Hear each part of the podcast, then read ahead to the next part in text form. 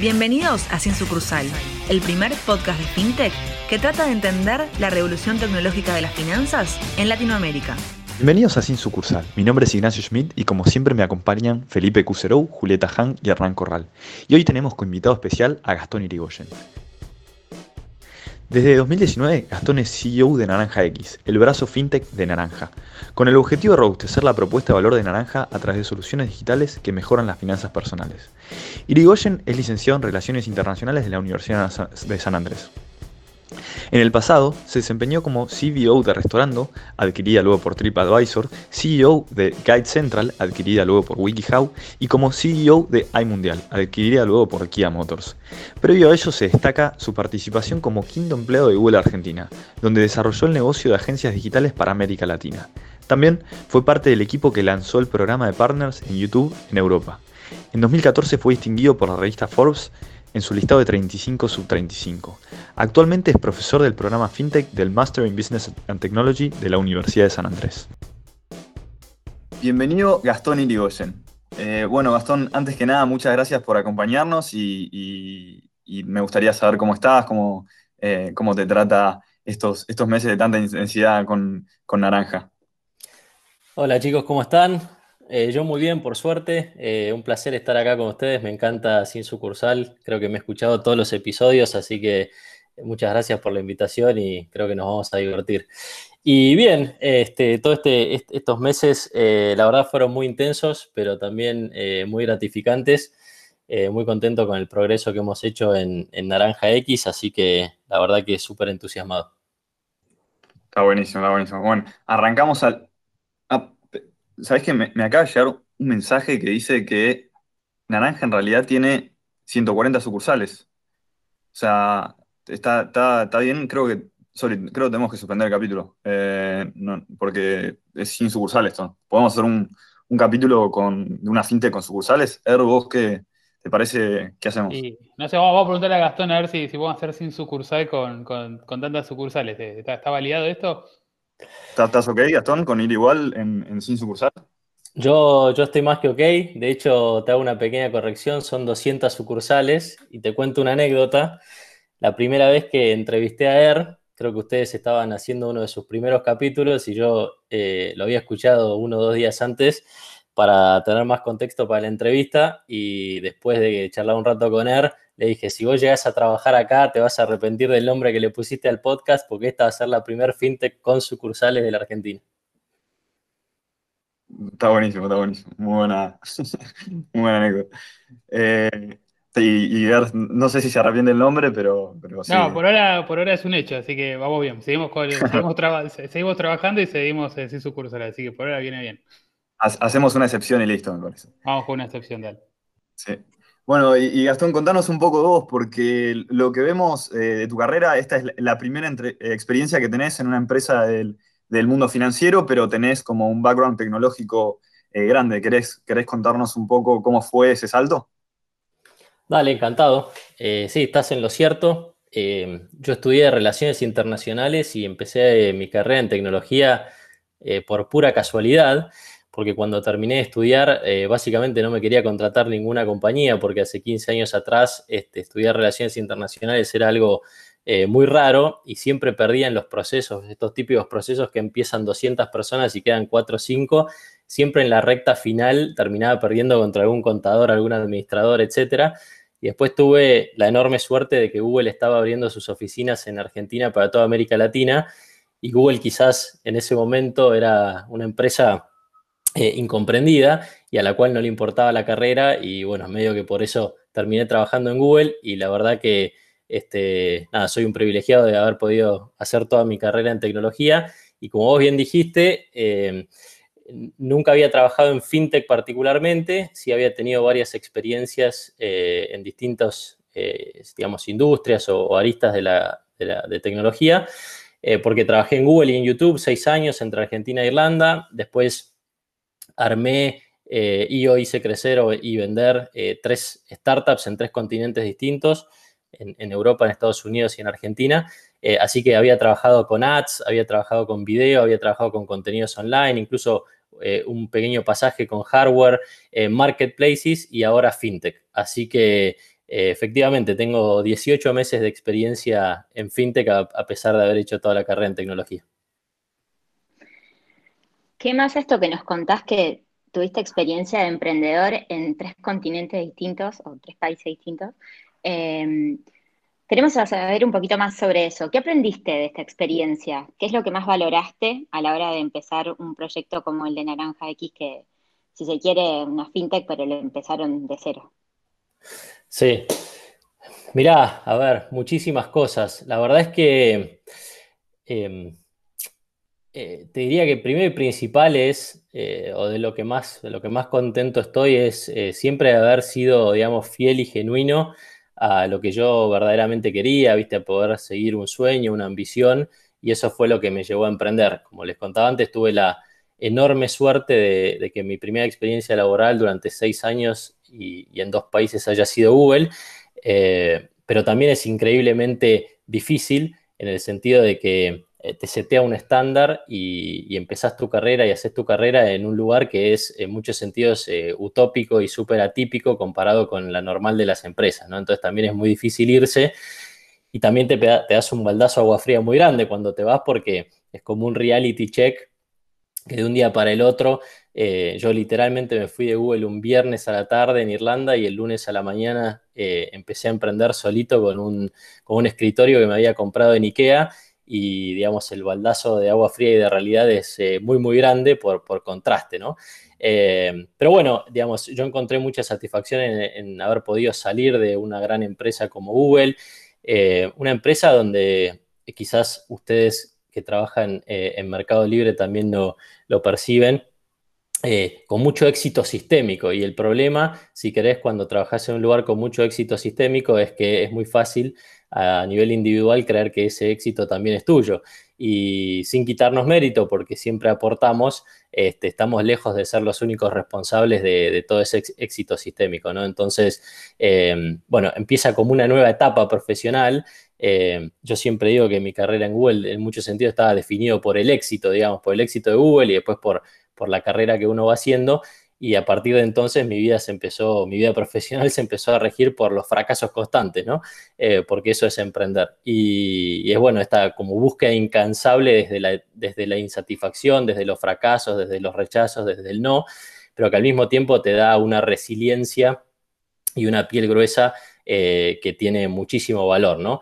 Entonces quizás eso es de lo que más valoro, junto con el crecimiento por unidad de tiempo. A mí me gusta mucho medir este, mi carrera y siempre incentivo a la gente a, pensar en sus carreras como crecimiento por unidad de tiempo o si quieren esta idea del interés compuesto aplicado a la carrera.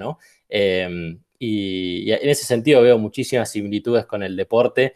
Eh, si piensan casos como, por ejemplo, no sé, el de Usain Bolt, este, ahora no me acuerdo de la estadística exacta, pero es básicamente una persona que durante 10, 15 años o una vida entera entrenó, entrenó, entrenó y realmente su tiempo de aire de competición creo que fue menos de un minuto en, toda su historia.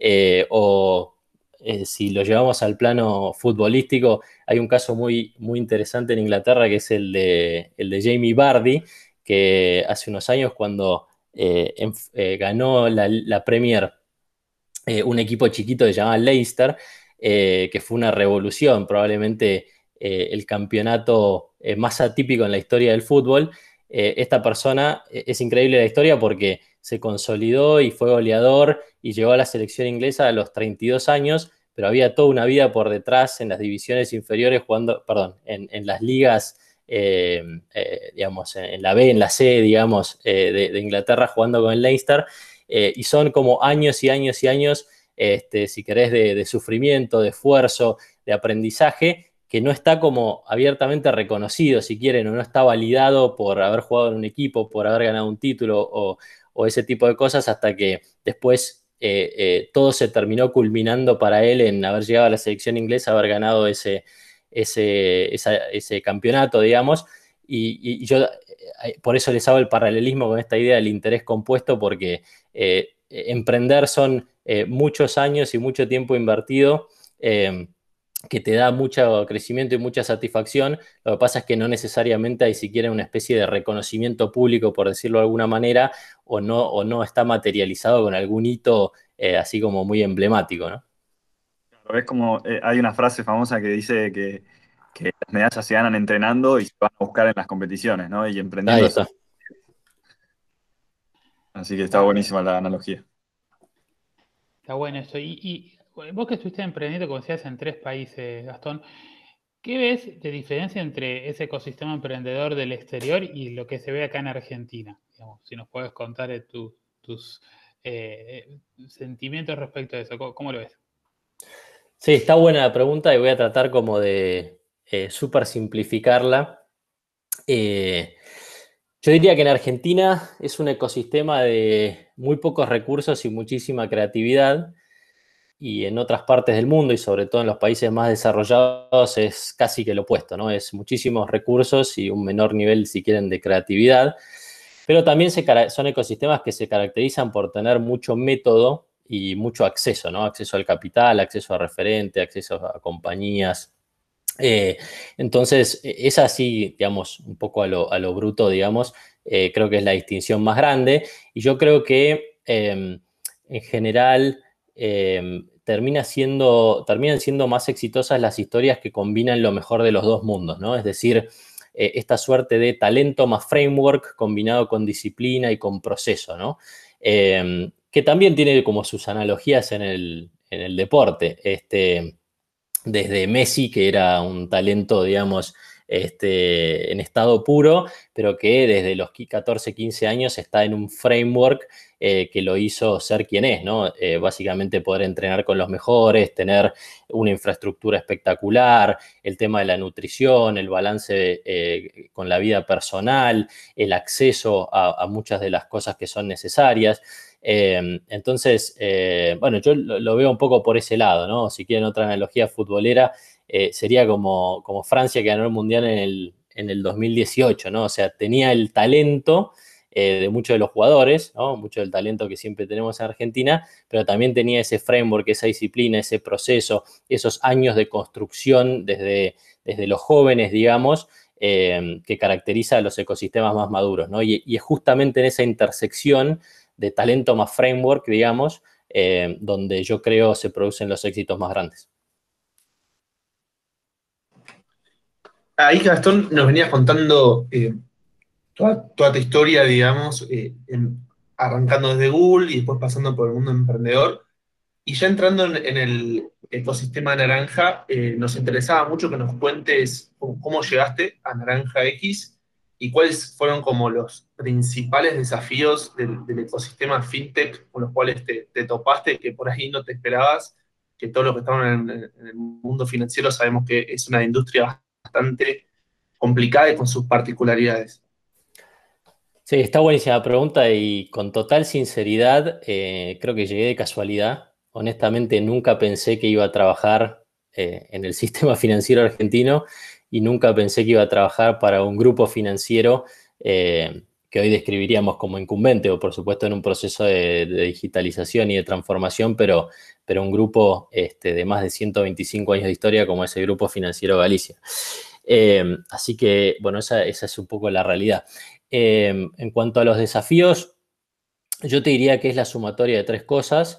Es haber armado un equipo más una propuesta de valor y en paralelo haber tenido que este, interactuar, si querés, con una forma de pensar, con un mindset que definitivamente no es el que yo estaba acostumbrado, porque siempre hice mi carrera en tecnología, y que la sumatoria de esas tres cosas haya sido en, muy poquito tiempo, porque eh, yo llevo 18 meses en esta experiencia y en cuanto al armado del equipo pasamos de ser 15 personas a 250 personas.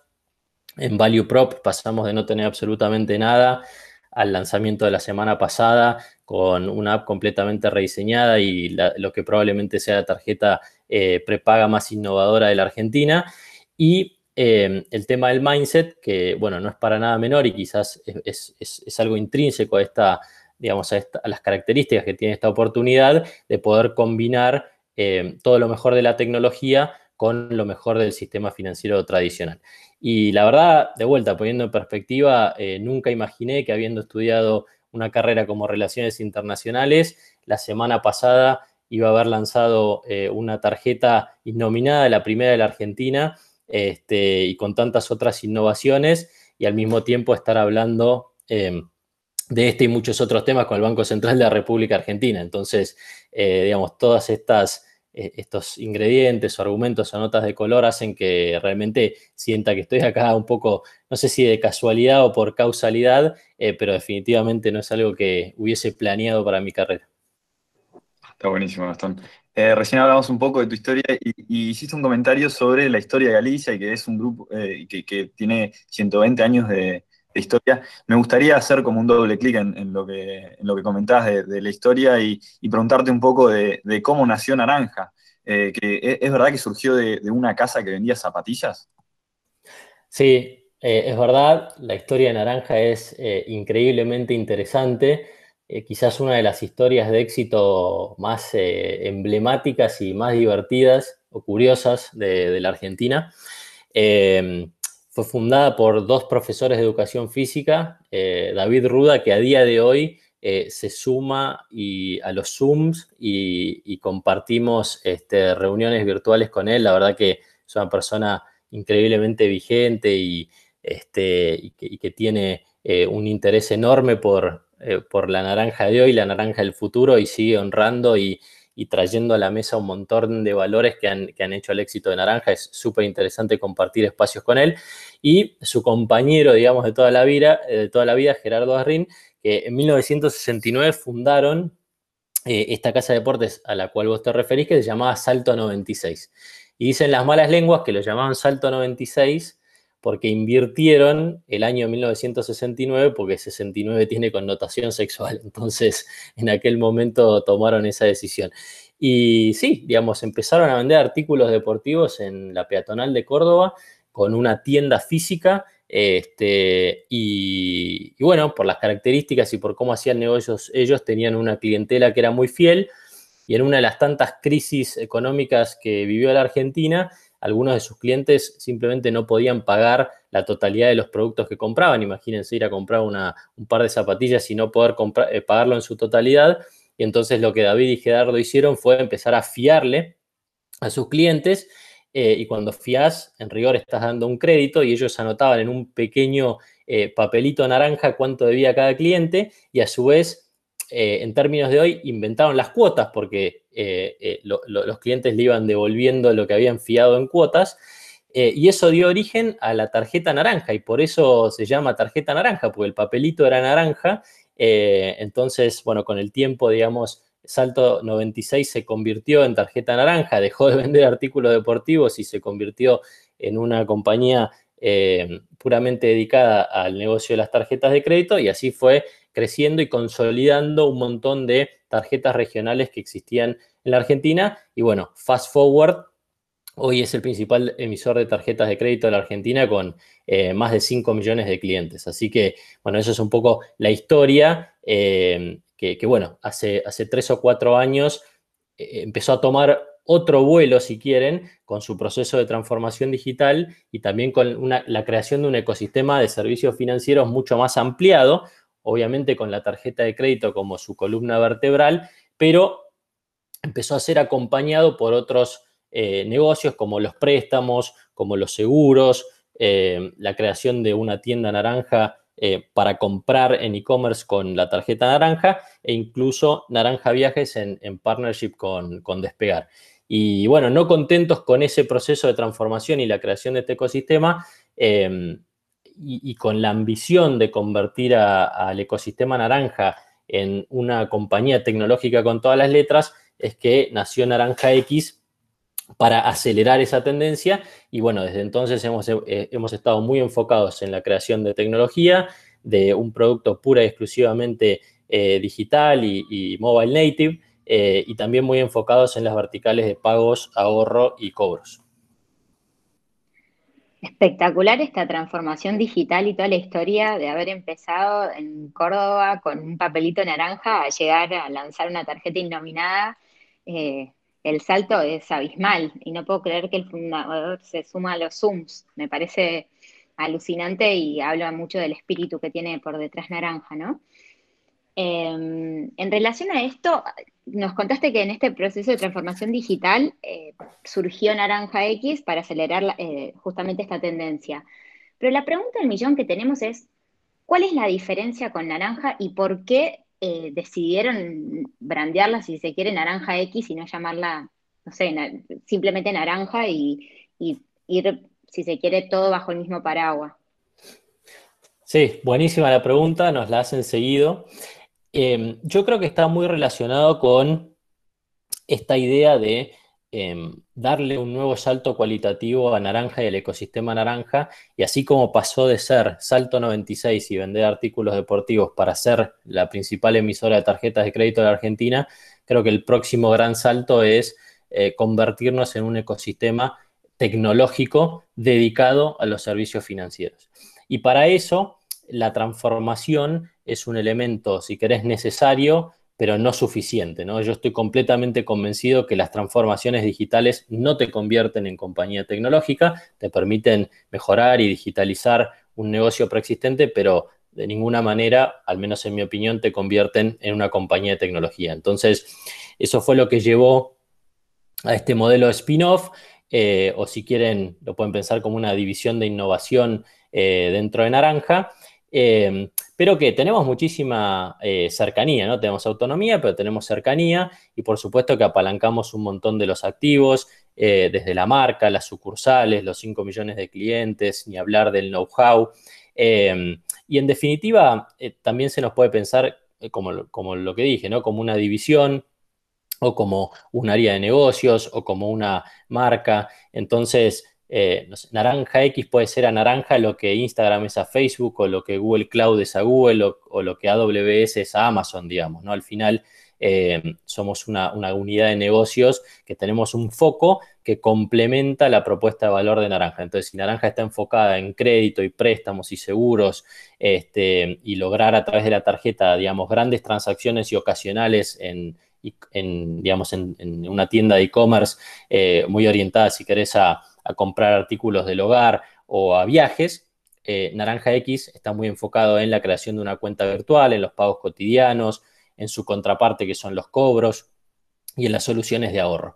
Eh, y de hecho, si quieren, el lanzamiento de la semana pasada termina como de redondear esta historia porque por primera vez en la historia de Naranja incursionamos en las tarjetas prepagas. Una compañía que hace 30 años que se dedica al crédito incursionó a través de Naranja X por primera vez en su historia en las tarjetas prepagas. Clarísimo, Gastón. Eh, ahora nos quedó mucho más clara eh, esta diferencia que, nos preguntábamos al armar la, entrevista. Y ahí, eh, otro punto que teníamos o que veíamos es en Argentina se está viviendo como una revolución de las fintechs, en donde se están lanzando fintechs o billeteras constantemente, cada dos o tres meses hay alguna nueva. Y algo que te queríamos preguntar es, haciendo un ejercicio de, un elevator pitch que le tengas que hacer a un cliente que tiene que elegir entre todas estas alternativas, ya sean billeteras que vienen hace unos años o algunas de las nuevas que se están lanzando, ¿por qué se deberían descargar naranja y crearse una cuenta ahí? Digamos, en dos minutos, que tenés dos minutos solamente para convencerlo, ¿qué le dirías? Sí, buenísima pregunta. Este, eh, tengo que desoxidar un poco con los elevator pitch porque hace muchos años que no los hago, pero eh, si lo tuviera que condensar al máximo, diría que es eh, la primer fintech con sucursales y con unos activos únicos y preexistentes que nadie tiene, que nos da una capacidad de aceleración y de diferenciación este, que es única en el mercado. Pero dicho esto, a ver, coincido con, vos plenamente en que hoy estamos en, una etapa de florecimiento de las fintechs eh, incluso eh, muchas empresas que no necesariamente se denominarían fintech tienen su layer fintech, digamos. Eh, claramente es un boom, claramente fue catalizado o exacerbado por la pandemia que puso a fintech y a los pagos y a tantas otras aristas dentro de, este mundito en el, foco de la cuestión y en el centro, digamos, y con mucho viento a favor. pero, pero sigo pensando que son etapas, ¿no? son etapas de la industria eh, así como lo hemos visto en e-commerce. Eh, y bueno, de escuchar sin sucursal, sé que en su momento Mercado Libre tenía 70 competidores solamente en la Argentina y después años atrás lo vivimos con las cuponeras que también, digamos, había de todo tipo y color. Eh, pero son etapas, después generalmente viene una etapa de consolidación y la realidad es que quedan pocos grandes players.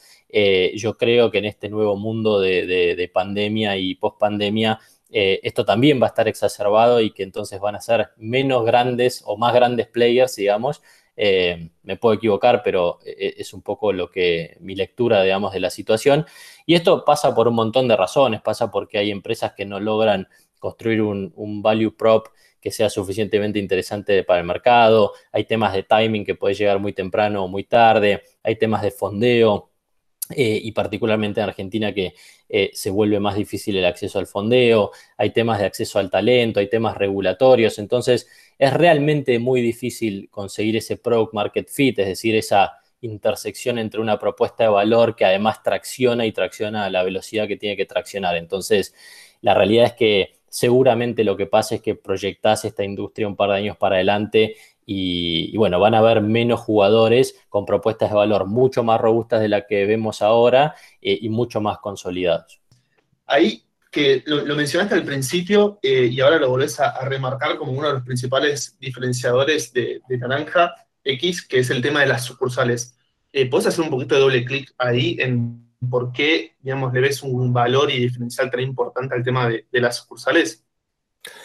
Sí, por supuesto. Mira, yo tiendo a pensar, va, no tiendo a pensar, estoy completamente convencido que eh, cada empresa tiene que encontrar su fórmula y cada empresa tiene que ser, este, digamos, muy sincera con sus fortalezas y sus debilidades, ¿no?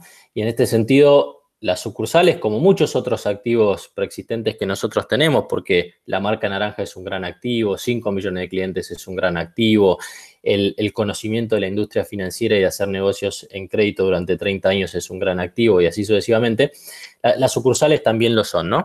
Y, las sucursales yo te diría que tienen dos o tres eh, cosas que, que hacen que este concepto, digamos, de fintech con sucursal eh, nos, eh, nos, den un alto grado de diferenciación y en muchos sentidos también de ventaja competitiva.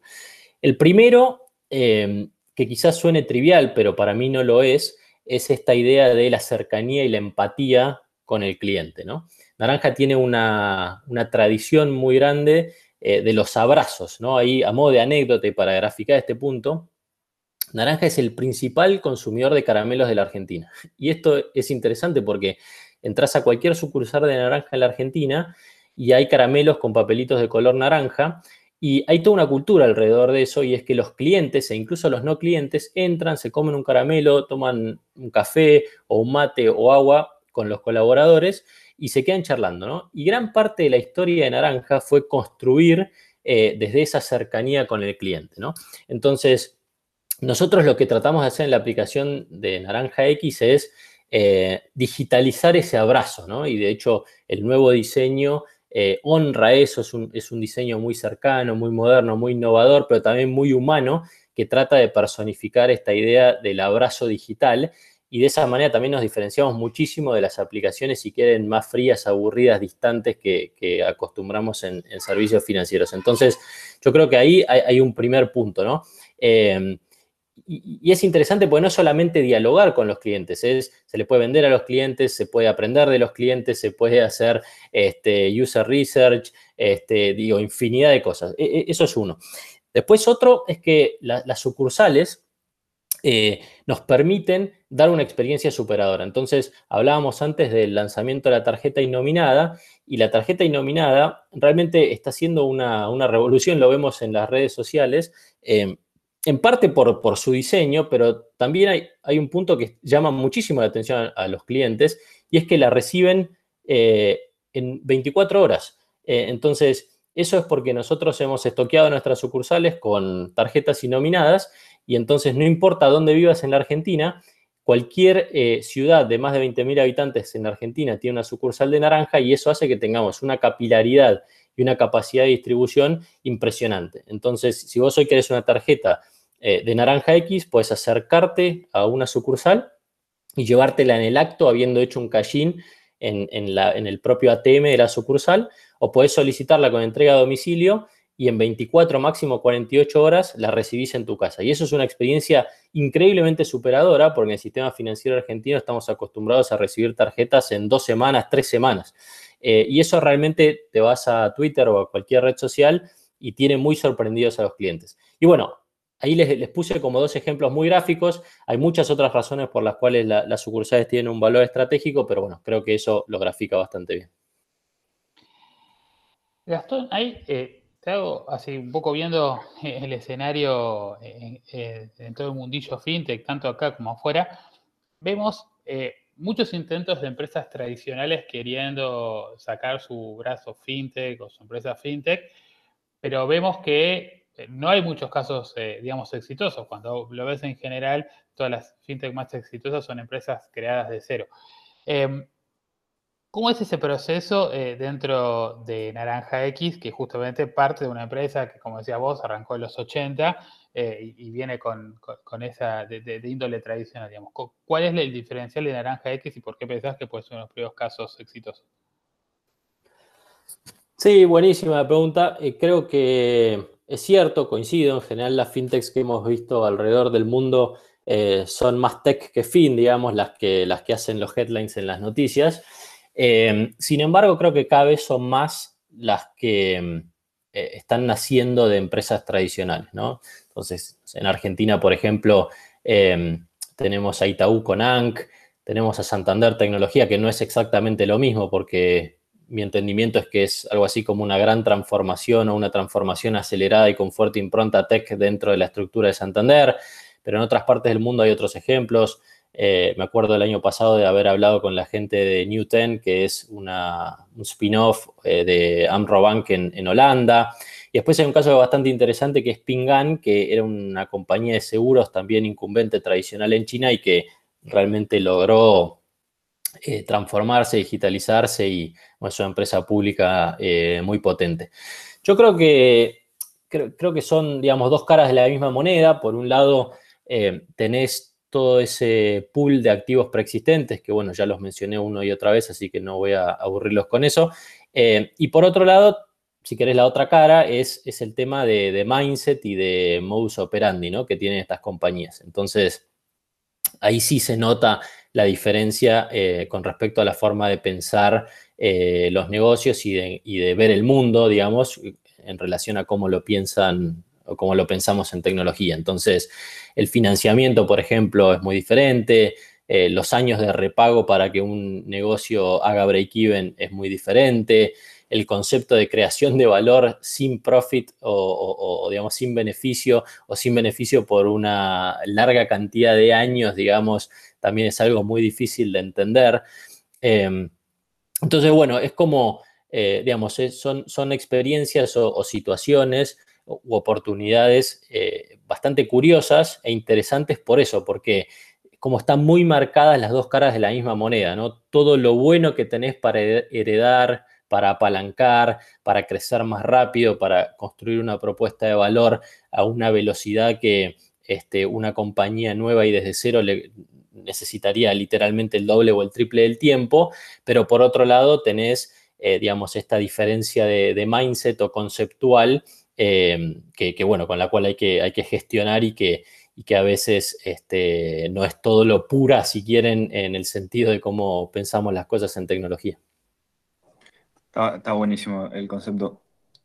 A mí, una, de las cosas que, más me vuela a la cabeza y de alguna forma me cuesta imaginar es, eh, a vos de alguna forma lo, eh, que te pasó es te agarraron y dijeron, che, queremos hacer esto y tenemos que construir eh, Naranja X o esta fintech de la nada, o sea, de todo, bueno, con todos los activos que ya tendría Naranja sobre los que se pudieron apalancar, como bien contabas, pero ¿cómo es ese proceso de arrancar a algo como lo que sea hacer Naranja X hoy desde, desde cero? ¿Cómo no, querés profundizar un, poco ahí? Sí, es, eh, es como emprender, eh, pero desde el día uno con una velocidad eh, inusual, ¿no? Porque generalmente cuando uno emprende y literalmente empieza, como les contaba antes, con un escritorio de IKEA solito con una laptop y empieza, digamos, a, construir. Eh, generalmente los primeros años de cualquier emprendimiento, por lo menos del 99,9% de, los startups, eh, digamos, son, son como lentos, se rema mucho en dulce de leche, se tarda mucho en lograr las cosas, etc. Y bueno, unos pocos, digamos, tienen la suerte de eh, pasar o, llegar a una suerte de tipping point donde pueden empezar a acelerar y es como que, bueno, tienen acceso al capital, este, acceso a, eh, al talento, etcétera, etcétera. Y, esta experiencia básicamente fue como partir de ese tipping point, ¿no? Eh, y fue como máxima aceleración desde el primer día. Entonces, tiene, si quieren, toda la adrenalina de un emprendimiento, pero el, velocity, digamos, o, la tasa de aceleración este, de aquellas empresas que generalmente como, bueno, logran como una suerte de product market fit o por lo menos sin un product market fit logran eh, tener acceso a una serie de ingredientes o de herramientas que son necesarias para poder imprimirle velocidad, ¿no? Entonces, eh, bueno, eh, van 18, 18 meses de esta experiencia y como les contaba antes, pasamos de 15 personas a 250 personas. Pero además no es solamente la cantidad de gente, es la calidad de gente, porque hoy caminás virtualmente, digitalmente por, por Naranja X este, y es toda gente que viene de Mercado Libre, de Despegar, de, Google, de Facebook, de Globan, de Rappi, de Cabify. Por supuesto, también tenemos la gente que viene de Naranja o de Galicia y la gente que viene de empresas un poco más tradicionales, como puede ser un, un PepsiCo, un Nestlé, un Nexon, que, para determinadas áreas este, tienen un know-how y, unas experiencias espectaculares, ¿no? Entonces, eh, digo, e, eso es, como vertiginoso, ¿no? Eh, y, bueno, y después, eh, eh, ¿qué más? A ver, es como, emprender es una constante calibración, ¿no? Es decir, uno va cometiendo errores, algunos más grandes, otros más chicos, y va constantemente calibrando. Después va detectando cuáles son los aciertos o las áreas de oportunidad, lo que te diferencia, lo que te hace bueno, lo que te hace mejor, y, de alguna manera también reinvertís ahí o duplicás tu, esfuerzo ahí. Y son procesos que requieren muchísima introspección, ¿no? Tanto para detectar las fortalezas como las debilidades, los aciertos, los errores, cuáles son tus palancas. Y esto que digo vale tanto a nivel personal, desde mi propio rol, eh, y, a nivel colectivo como compañía, ¿no? Y, bueno, si quieren para terminar, eh, yo creo que, emprender o armar algo desde cero eh, es, es una constante búsqueda de la maximización de las chances de ser exitoso. Eh, o por momentos se siente al revés, es, la minimización constante de las chances de, fracasar, digamos, ¿no? Depende del estadio que, te agarre. Así que es como ese trabajo de, calibración constante. Quiero anotar esas dos frases que dijiste porque me parecieron buenísimas. La constante búsqueda y, o, la, inversa, me parecieron geniales. Em, en función a, lo que venías diciendo, esto de la máxima velocidad y 18 meses que parecen 18 años, más o menos, eh, y de estar en esta industria donde eh, tenés que tener un mindset distinto, con muchísima más velocidad, y donde están buscando perfiles, por lo que contabas, eh, que vengan de tecnología.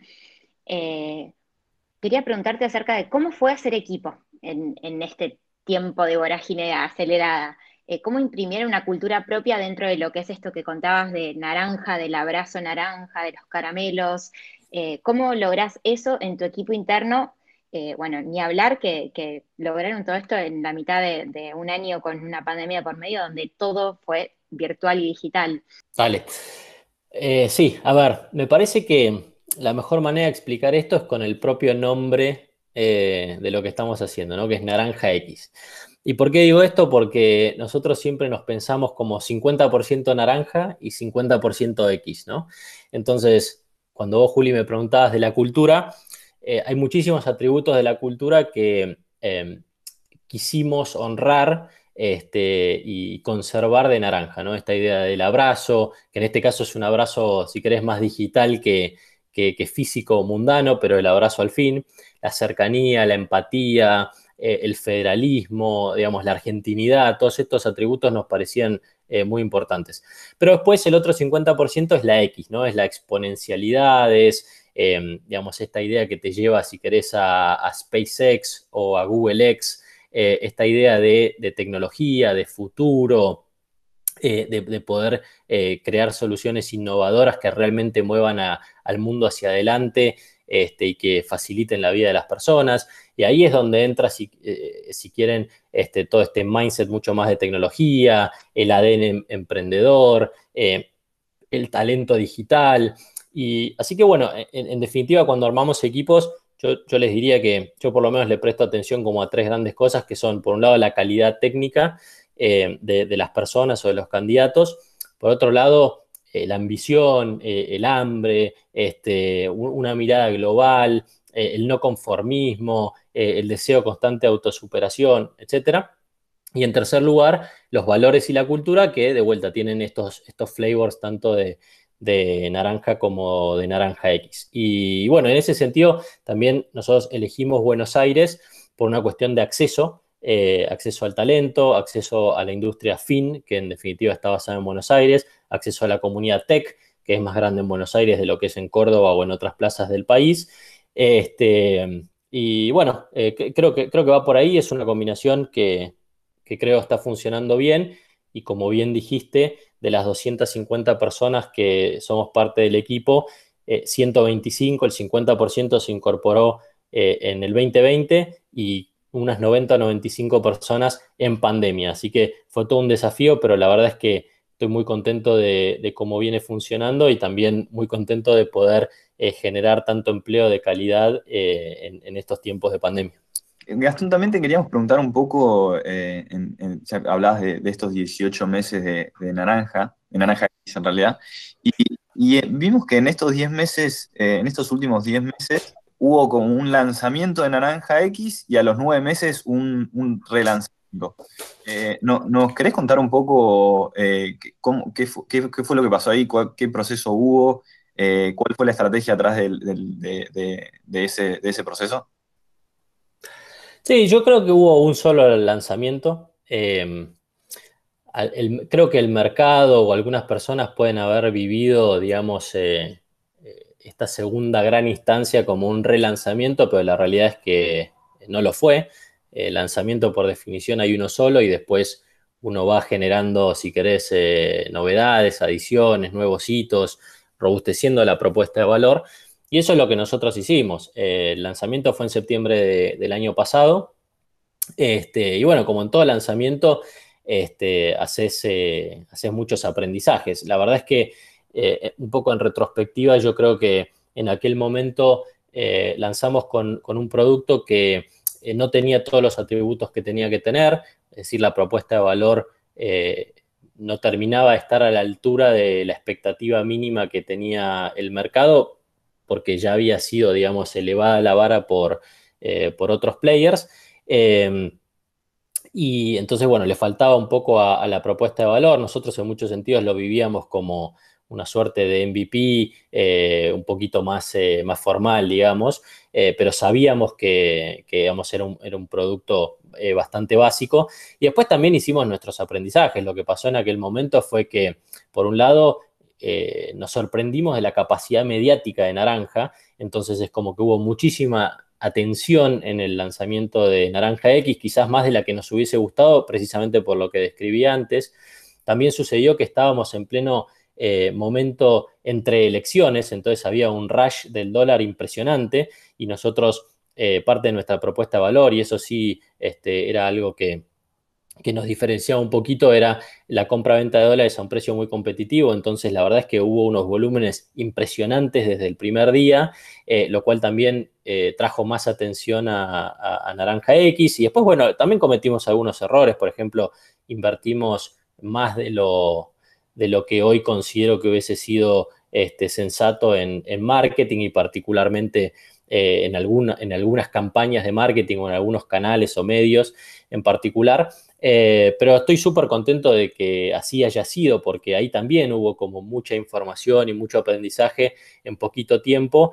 Eh, y bueno, lo fuimos incorporando, ¿no? Eh, y entonces, si querés adelantarte seis, meses, nueve meses, doce meses, conforme fuimos transitando el camino y logrando todos estos nuevos hitos como el, el, rediseño de la aplicación o la incorporación de la tarjeta prepaga virtual, el lanzamiento de la semana pasada de la tarjeta prepaga eh, física, etcétera. Y, bueno, eh, hoy siento que estamos parados sobre una propuesta de valor eh, mucho más sólida, en algunos puntos superadora, en otros puntos todavía un poquito por atrás de, digamos, el, el, commodity que ha generado la industria, cosa que cerraremos ese gap muy rápido. Y después, bueno, súper entusiasmado con el roadmap que se viene hacia adelante, pero volviendo al punto inicial, claramente hubo un solo lanzamiento y después el proceso constante de mejorar la, propuesta de valor. Lo que pasa es que la mejoramos tanto en tan poco tiempo que hubo quienes lo vivieron como, digamos, como un relanzamiento, pero no lo fue.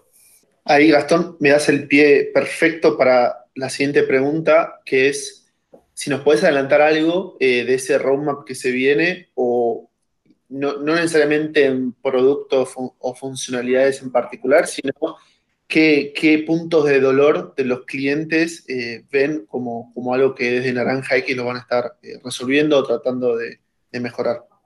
Como comentaba recién, em, lo que suele suceder, digamos, hoy lo vemos en, en, FinTech, pero sucede realmente en cualquier otra arista de la industria tecnológica, es que cuando empiezan a irrumpir varios players, muy rápidamente se crea una suerte de eh, commodity, ¿no? O de, o, de, común denominador que está presente en todas las propuestas de valor de todos los, de todos los jugadores de mercado. Entonces, cuando no sos el primero, por definición, casi que lo primero que tenés que hacer es estar a la altura, digamos, de, de ese común denominador o construir ese commodity para después empezar a diferenciarte arriba de eso, ¿no? Y entonces, gran parte de eso lo hemos hecho eh, pero algún que otro ingrediente todavía nos falta. Entonces, por ejemplo, nosotros hoy no tenemos el pago de servicios eh, a través de Naranja X. Ese claramente es uno de los temas en los que estamos trabajando. Este, la pandemia también ratificó que, es algo muy pedido, que llegó para quedarse y bueno, pronto lo tendremos, ¿no?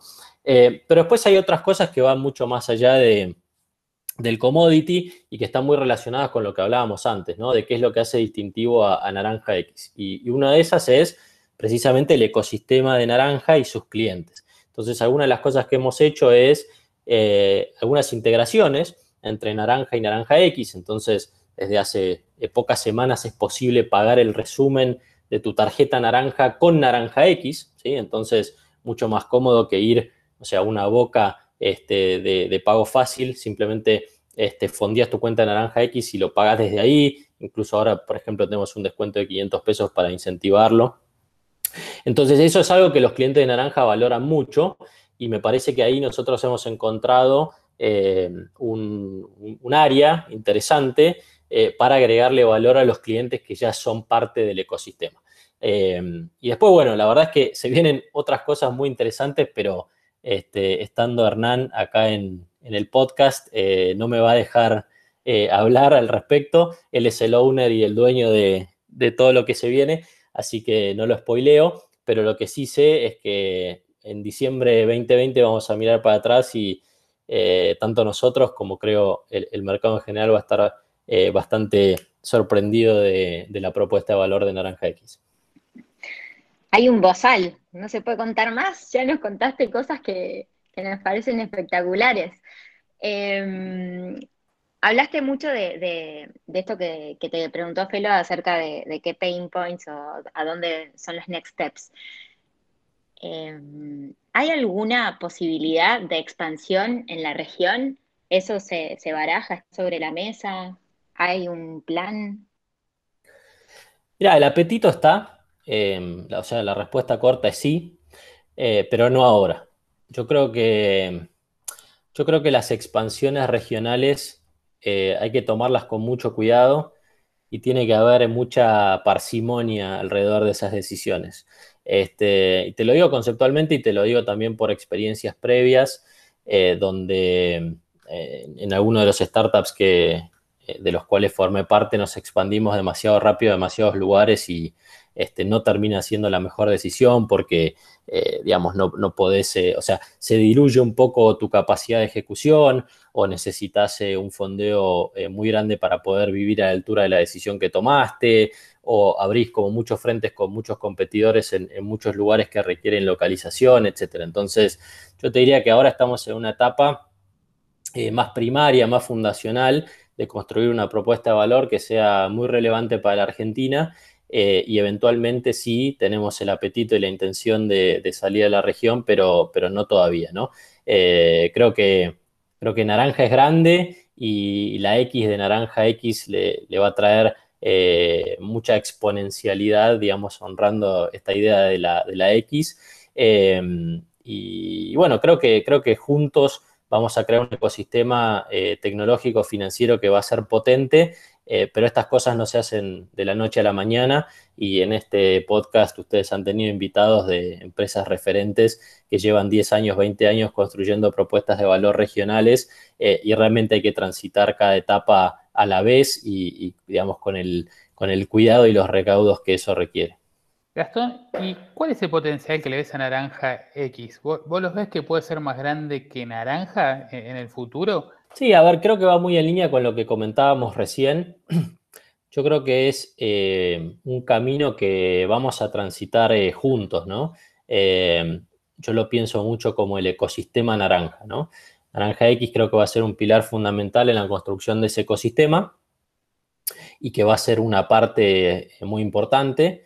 Pero en definitiva estamos pensando en cómo construir un ecosistema y como todo ecosistema está compuesto por eh, la sumatoria de, sus partes. De hecho, termina siendo más grande que la sumatoria de sus partes eh, cuando empezás a, digamos, hacer un correcto uso de, esas sinergias y, y, lográs que los negocios se, nutran eh, e-, entre sí, digamos.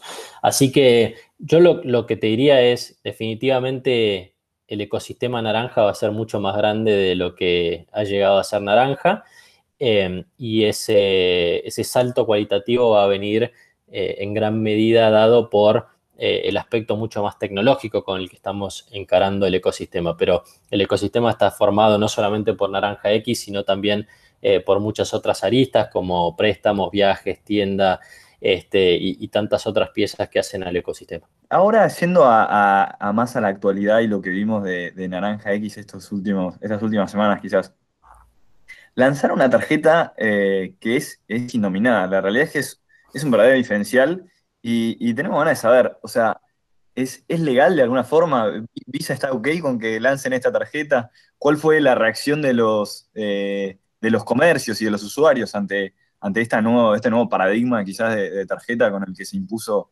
eh, Naranja X. Y fue una novedad, la verdad que fue una novedad grande. Em, es, una tarjeta que la verdad es, eh, nosotros la describimos como la más innovadora de la Argentina por varias razones, te diría principalmente por tres cosas. primero por su diseño, segundo por su entrega rápida y tercero por su funcionalidad. Entonces, para descomponer un poco, si querés, esas tres. Em, el tema del diseño, eh, bueno, e, es súper innovador eh, porque es un diseño, digamos, vertical de sus dos caras, con el canto naranja, pero sobre todas las cosas, eh, muy minimalista. Hemos despojado a la tarjeta de una cantidad de elementos que ya no son necesarios, pero que sin embargo las tarjetas venían heredando, ¿no? Entonces, eh, lo despojamos a la tarjeta del panel de firma, este, la banda es mucho más angosta, eh, los hologramas eh, que tenía en el, dorso los quitamos prácticamente todos, solo quedó la palomita de visa, pero con un rediseño mucho más limpio, la letra chica la quitamos y quizás lo más emblemático es que quitamos el nombre. En la primera tarjeta nominada de la Argentina, como bien dijiste, no tiene ni el nombre ni el apellido del titular, eh, y bueno, eso, eso llama mucho la atención. Lo cual me lleva, si querés, al, bueno, voy a saltar al tercer punto, que es la funcionalidad. Em, es una tarjeta, em, digamos, eh, eh, es una tarjeta que está espejada dentro de la aplicación de Naranja X, es decir, dentro de la aplicación vive la misma tarjeta, en la versión virtual sí que tiene el nombre, este, como así también tiene, digamos, el, el número, la fecha de vencimiento, etcétera. Pero además es una tarjeta que es muy segura porque eh, frente a cada consumo eh, recibís una notificación en la aplicación de Naranja X, cosa que no pasa con las tarjetas nominadas y tradicionales. Este, y también puedes pausar la tarjeta en un solo clic o la podés denunciar como perdida o robada en un solo clic o podés pedir una reposición en un solo clic. Entonces, el hecho de que sea innominada no quiere decir que sea menos segura, casi que todo lo contrario. Precisamente la quisimos hacer mucho más segura para netear, digamos, o contrarrestar el hecho de que, de que no fuera nominada. Además está decir que, es legal y que Visa está ok, si no nunca lo hubiésemos eh, lanzado. Tengamos en cuenta que este, el lanzamiento de una tarjeta no es tarea menor, es un proyecto muy largo que necesita el aval de este, múltiples, eh, partners y, autoridades, con lo cual este, eso estaba más que, más que validado, si no jamás lo hubiésemos hecho. Y si querés, el, para rematar, el, punto que era el, segundo que quería mencionar es esto de la entrega este, inmediata en sucursales o muy rápida a domicilio 24 48 horas. Y eso, esto último realmente es lo que llamó mucho la atención porque nadie en la Argentina espera recibir una tarjeta tan rápido. Eh, y si nos vamos a las redes sociales y a los primeros comentarios de los clientes este, y a cierta viralidad intrínseca que tiene el producto, eh, va mucho por ese lado, ¿no? Es como que esa primer sorpresa eh, es muy grata, la gente la recibe mucho más rápido de lo que esperaba y, también la primera experiencia, la de unboxing, es superadora porque las tarjetas históricamente venían en un sobre blanco con una hoja con instrucciones y, un montón de letra chica y nosotros este, innovamos creando un packaging que es súper amigable eh, y, que incluso hasta tiene algunos, este, algunos pequeños secretos, digamos, el que juegue con el packaging este, y lo descomponga va a encontrarse con, algunas cosas graciosas. Eh, así que bueno, esas son como las primeras impresiones de la tarjeta. Está buenísimo. Y ahí eh, ven que puede haber un desafío cultural eh, de cara a los comercios, quizás, ¿no? Que, que, quizás, por lo menos en Argentina, muchas veces cuando uno hace un consumo le piden alguna identificación para liar el dueño de la tarjeta o algo así, o, no lo, ven que, no, creen que haya ningún eh, ninguna barrera cultural a romper en ese sentido.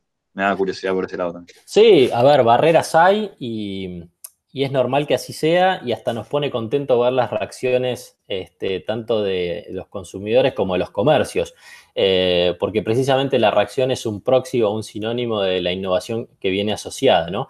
Eh, te lo llevo a otro plano. Si vos ves por primera vez un auto que se maneja solo, te vas a sorprender y te vas a empezar a hacer un montón de preguntas. ¿Me va a chocar? ¿No me va a chocar? ¿Dónde está el conductor? ¿Hay conductor?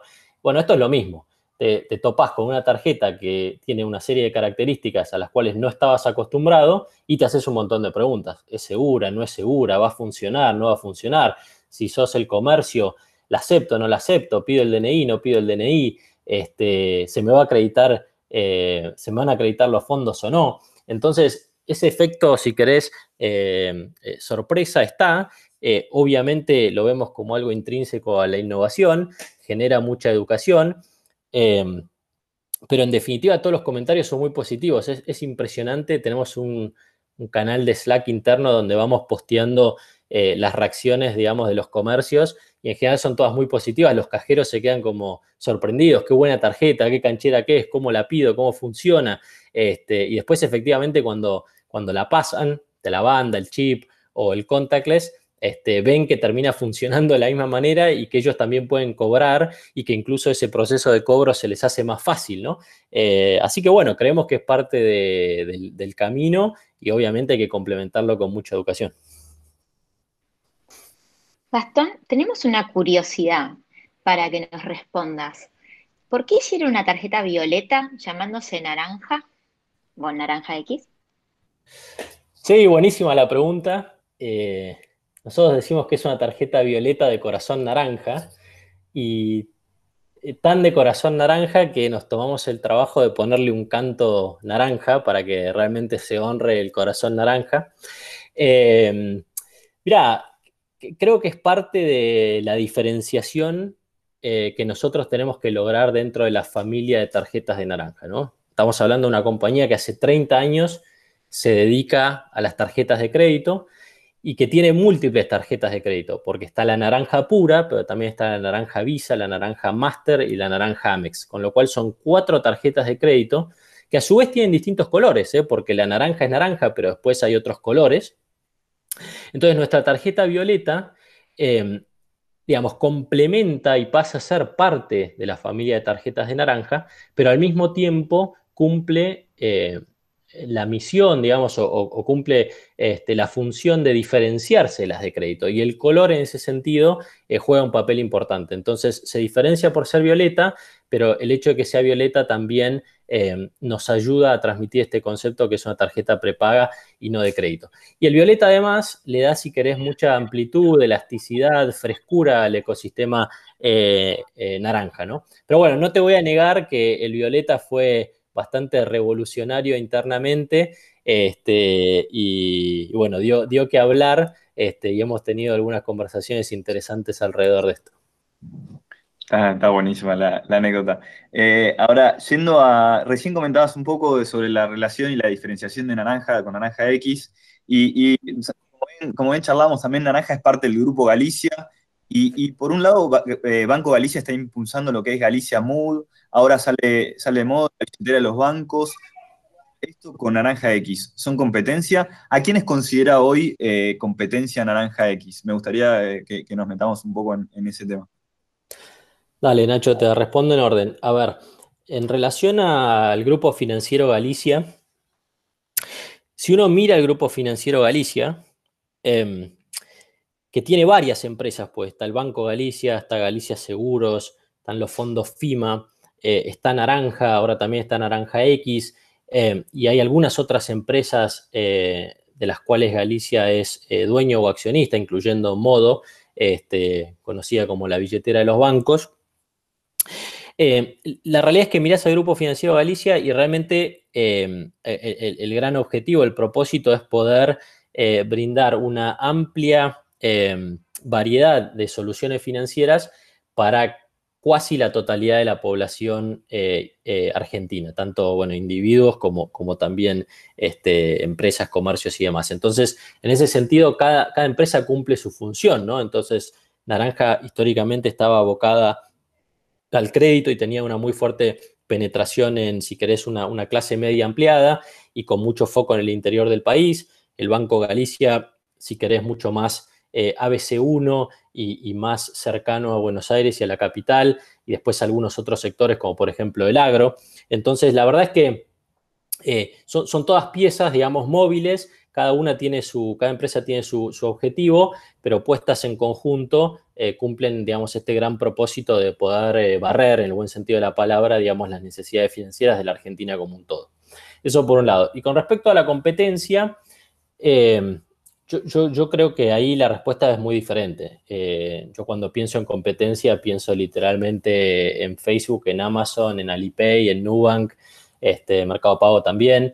yo creo que ahí nosotros tenemos la obligación eh, de benchmarkearnos contra las mejores empresas del mundo eh, y particularmente aquellas que estén abocadas a fintech o incluso que sin tener eh, un brazo fintech van a ser competencias por el talento, ¿no? Porque el talento, digamos, es, y particularmente el, talento técnico es el, si querés, uno de los grandes bienes escasos del siglo XXI y, me parece que ahí es donde empieza digamos, a, resolverse, digamos, qué tan exitosa va a ser una empresa. Entonces yo, mi pensamiento de la competencia va mucho más por ese lado que por el sistema financiero tradicional.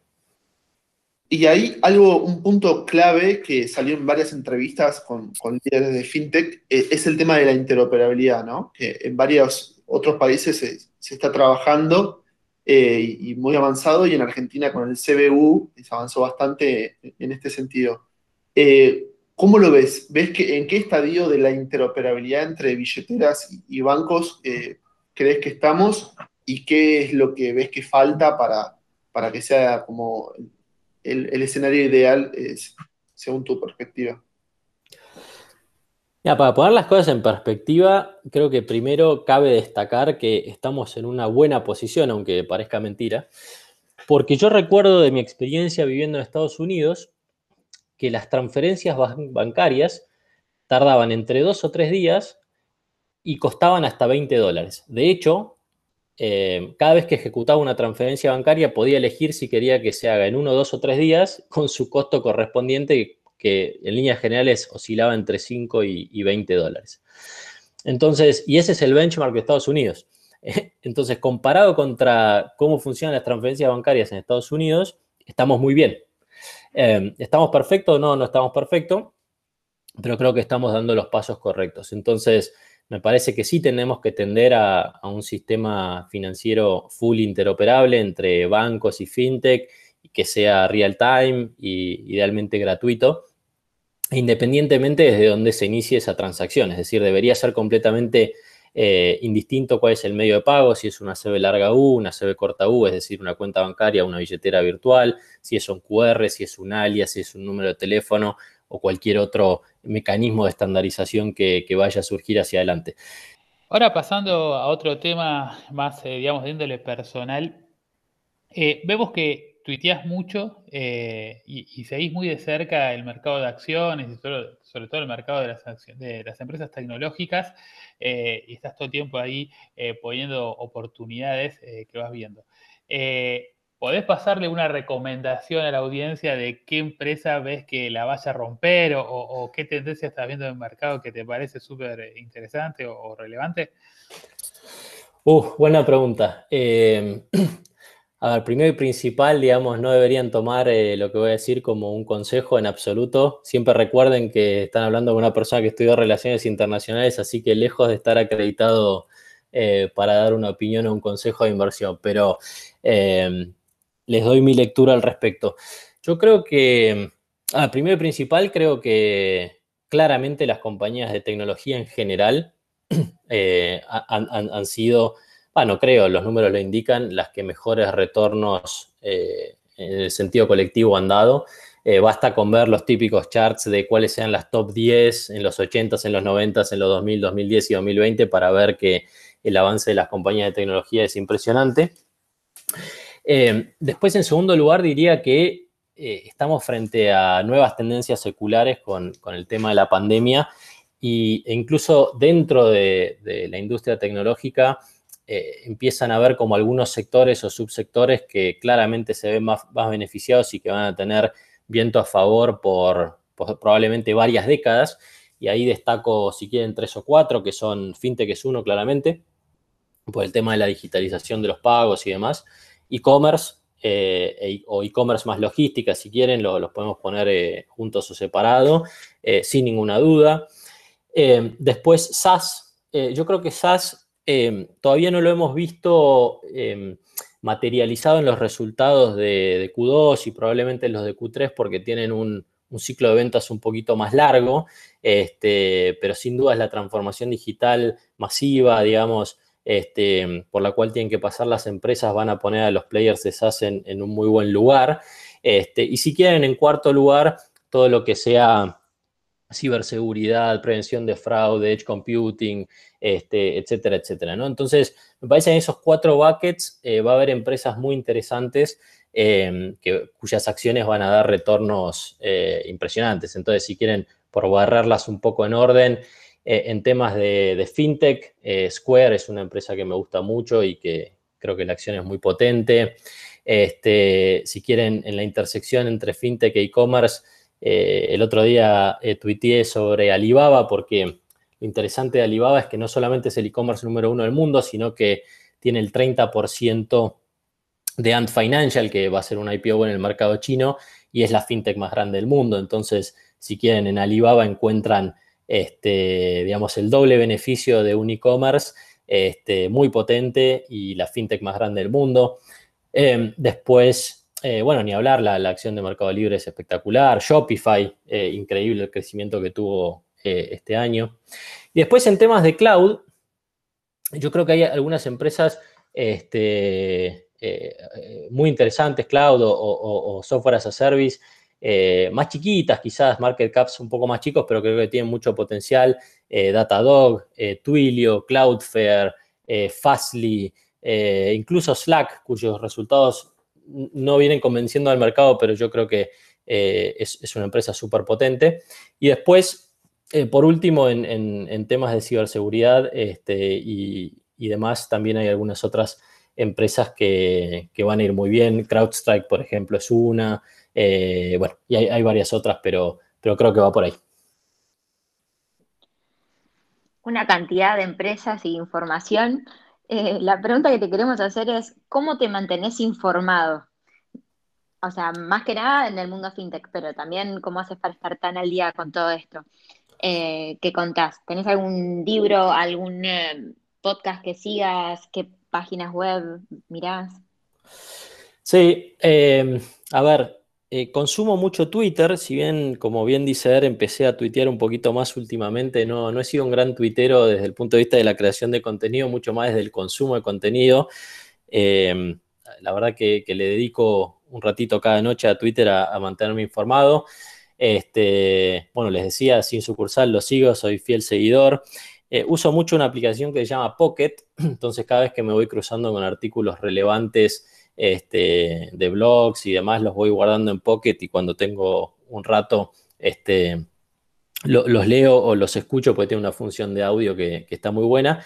Y después también tenemos unos canales de, WhatsApp o de Slack donde, donde constantemente se comparten eh, noticias. Así que te diría que un poco eh, está como bastante descentralizada la información. Creo que todos tenemos este gran problema de que no podemos consumir todo lo que nos gustaría, pero creo que va por ahí. Eh, y bueno, libros. Con libros yo les diría algo distinto. A mí, a mí los libros que más me gustan son, eh, si quieren, los libros que de alguna manera eh, parametrizan el éxito, ¿no? Eh, muchas veces desde el fracaso o de la consecución de fracasos este, y, cómo eso este, te empieza a mostrar variables de, éxito, ¿no? De alguna manera, si quieren, en línea con los comentarios que les decía antes de, de que como emprendedor estás como en la constante búsqueda de, o en la constante maximización de tus chances de, eh, de, poder hacer algo decente, digamos.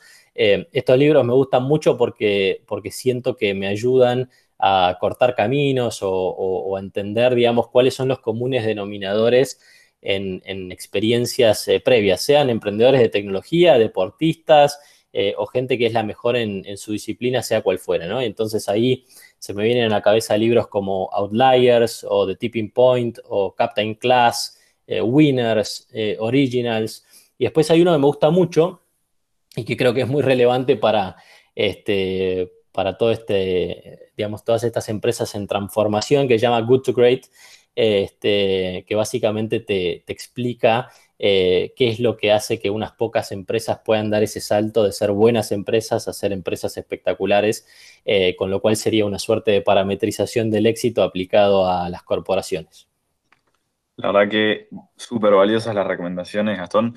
Eh, ya, vamos cerrando el programa, nos queda más que nada agradecerte por, haber participado. La realidad es que es súper interesante escucharte hablar. Te, llenamos de preguntas, pero creo que a mí me aportó mucho en lo personal todo lo que, lo que nos costaste y, súper interesante todo lo que contás de tanto de tuyo como de Naranja. Así que muchas gracias por habernos acompañado eh, bueno, un placer chicos, me divertí mucho y felicitaciones por el podcast que es un éxito y, y me encanta seguirlo. Vale, muchas gracias.